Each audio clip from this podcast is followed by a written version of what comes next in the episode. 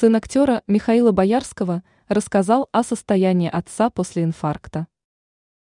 На днях поклонники известного советского и российского актера были серьезно взволнованы. Дело в том, что 73-летний Михаил Боярский попал в больницу. У него случился инфаркт. Его сын подтвердил эту информацию в беседе с журналистами.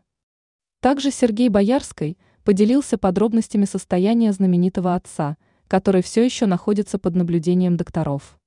Он отметил, что актер уже лучше себя чувствует. Очень хочет вернуться домой и хочет курить, а это признак того, что идет на поправку, цитирует мужчину РИА Новости.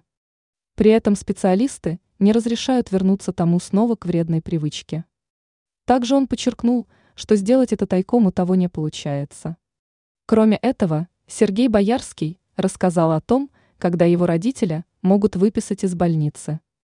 Он думает, что врачи определятся с датой уже на следующей неделе.